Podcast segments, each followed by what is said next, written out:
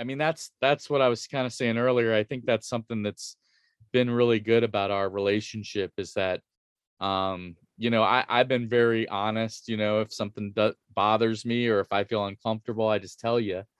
And then you've been actually very gracious. Uh, I appreciate that, because sometimes it's hard to share the difficult feelings. And uh, I just want to thank you for, you know, being very welcoming and uh, to those and, and sensitive to my feelings. That I appreciate that.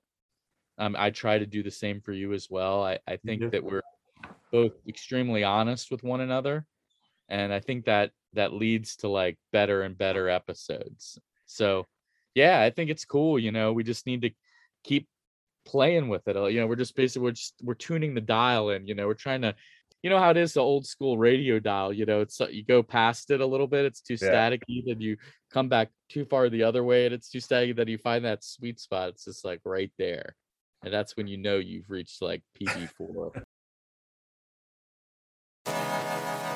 Welcome to Best of the Worst, Season one, Volume two, Spooky P B four Temple.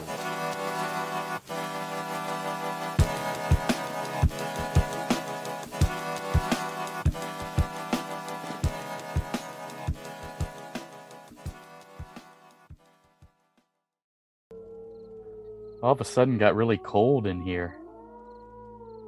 Yeah, I can see my breath. Oh, man. We need to find a safe place to get centered, brother. Yeah. Where are we going to have our P B four temple tonight? I don't know, man. Let's walk around.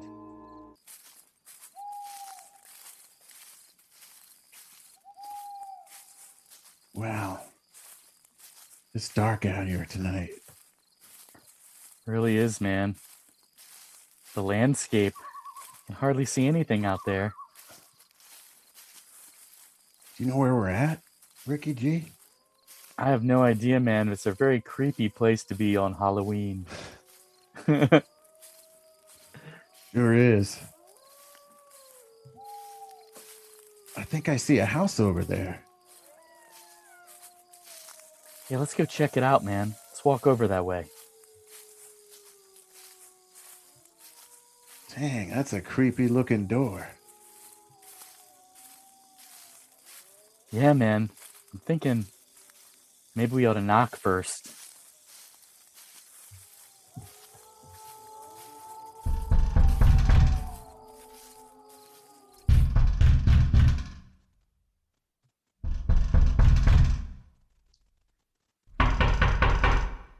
I don't think anyone's home. Let's just go inside. Are you sure? It's cold out here. It's probably warmer in there. Yeah, I think you're probably right. A little nervous going in here. But just like every horror movie ever, I say we do it. Let's go.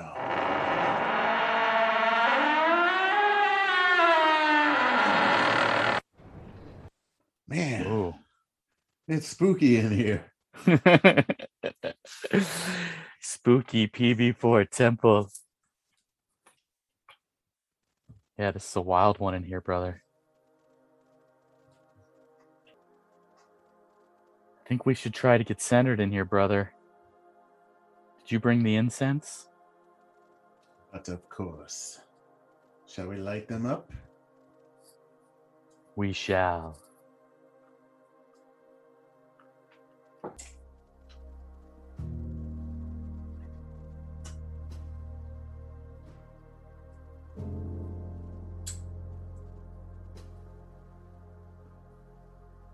This album here, F Y G, it's actually in my personal collection.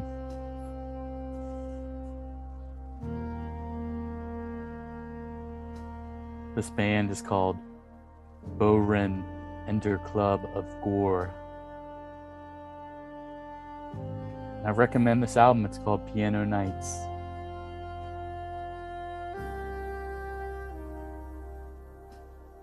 Welcome to the spooky P B four temple, y'all.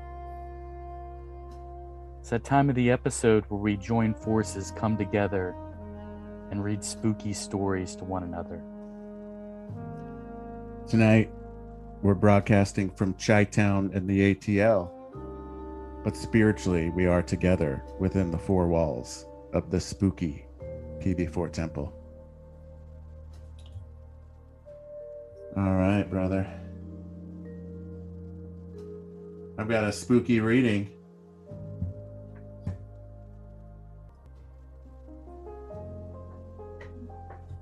With Boren.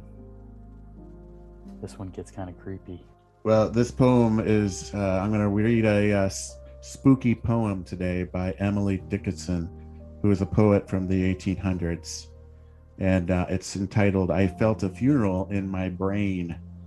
And uh, it traces the speaker's descent into madness. It's a terrifying po- po- poem, cut that part out, for both the speaker and the reader.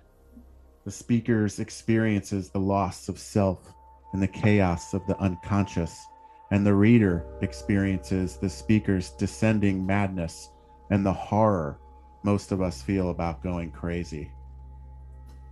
The poet is not observing the funeral, but is feeling it. She is both observer of the funeral and a participant, indicating that the self is divided. By the end of the poem, the self will have shattered into pieces or chaos. Ooh, my candle went out. This is Emily Dickinson, I Felt a Funeral in My Brain.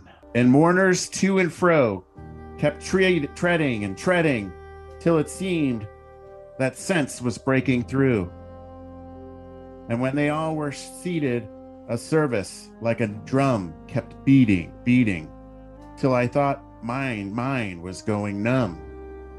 And then I heard them lift a box and creak across my soul with those same boots of lead again, then space began to toll. As all the heavens were a bell, and being but an ear, and I, and silence, some strange race, wrecked, solitary here. And then a plank in reason broke, and I dropped down and down, and it hit a world at every plunge, and finished knowing then. I Felt a Funeral in My Brain by Emily Dickinson. Trick or treat, brother. That was quite a treat. That one spooked me out when I read it for the first time because it got me thinking about being in my own casket and realizing it. All right, brother. What do you got today in the spooky temple?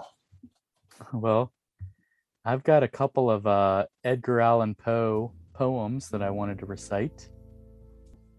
The first one is called uh, Annabel Lee. It's often considered the last complete poem that Poe wrote.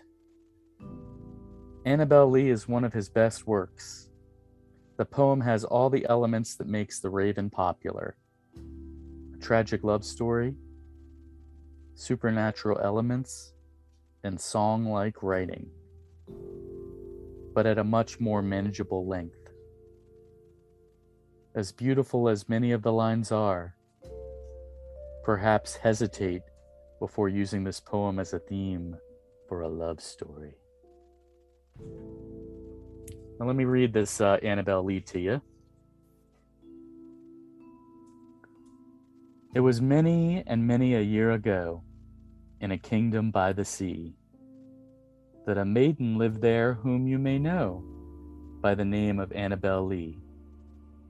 And this maiden she lived with no more thought than to love and be loved by me. I was a child and she was a child in this kingdom by the sea, but we loved with a love that was more than love, I and my Annabel Lee, with a love that the winged seraphs of heaven coveted her and me.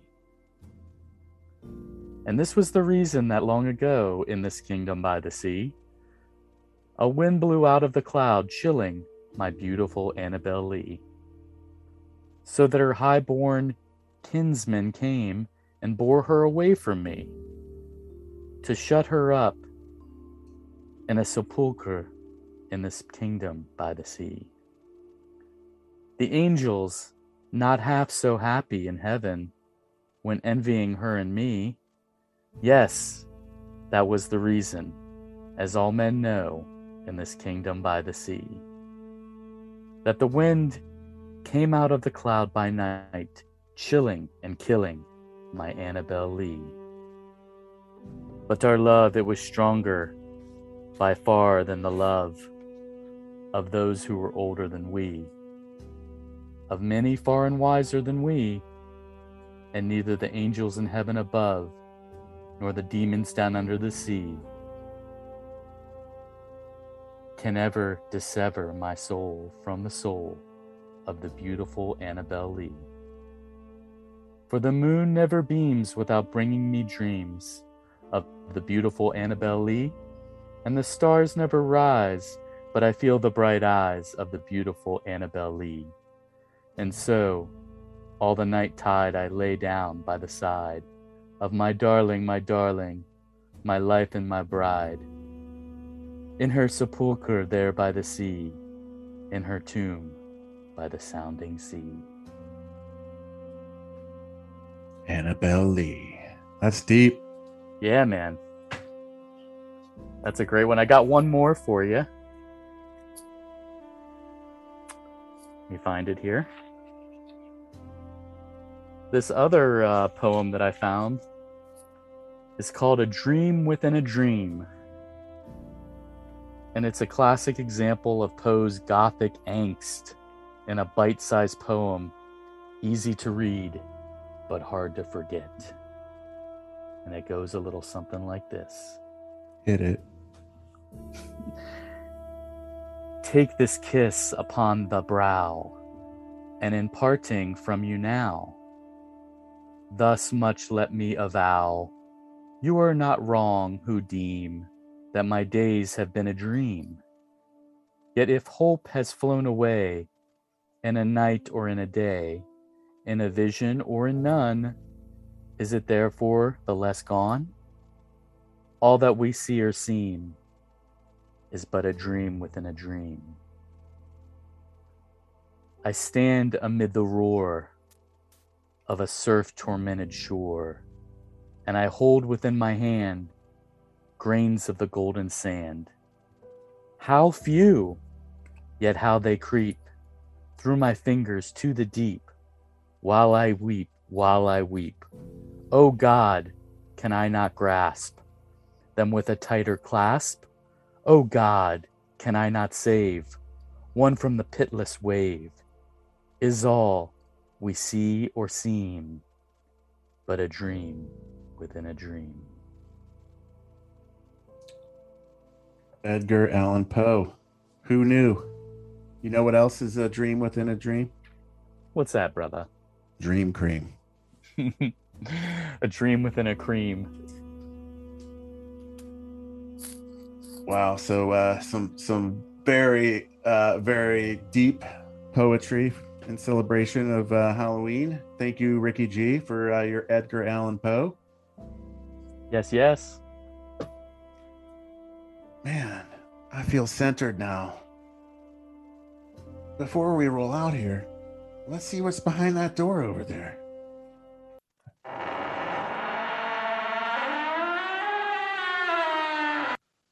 What's going on in here, brother? What? We got a party up on here. This song is called Blacula, The Stalk-Walk by Gene Page. Oh, yeah. Who knew these guys were partying? We were uh, reading poems by candlelight in the other room. Damn, these ghosts are funky. Hey, look over there. It's Earl King. Hey, Earl, come on over here. What's Earl King doing in a place like this? Earl King, I deliver every damn night. Yo, let me hit that one time, Earl.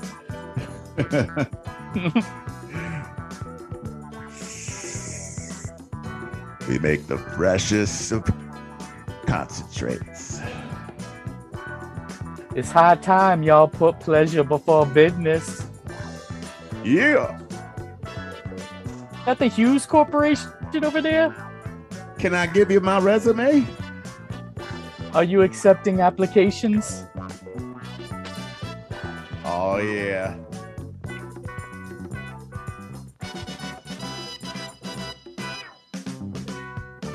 Yeah, brother, this Blacula soundtrack is off the chain. Yeah, total uh, happenstance yesterday, wasn't it? It really was. We were, what was the one you were originally looking for? The Eddie Murphy one, A Dracula in Brooklyn. And uh, I... we we were just talking about, like, is there a, um, you know, African-American uh, scary movie or Dracula? And that one came to my mind, but we ended up looking up Blacula instead and found an amazing uh, soundtrack that you're hearing right now. Yeah, it was crazy. Uh, you know, we were, we were laughing yesterday. It was uh, six degrees of P B four. Um, right. Because when, when I was visiting you in Chicago, you actually bought a Hughes Corporation vinyl. I sure did. At uh, Sugar Records. Shout out to Sugar Records. And I remember uh, my memory of that is you came up and said, "Do you think I should buy this?" And my response was, "If you don't, I will." Oh. These guys are still rocking. Man, I think the sun's coming up.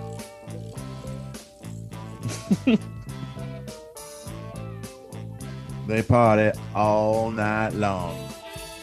Till six in the morning.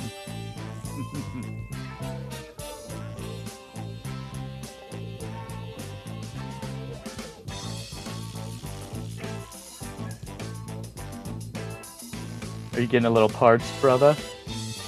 I was thinking for a slamming party. There's not much to drink around here. I'm getting parched. What do you think? Should we bust out of here? Let's find some favorite flavors. All right, hold on. Let me close this door real quick. Later, guys.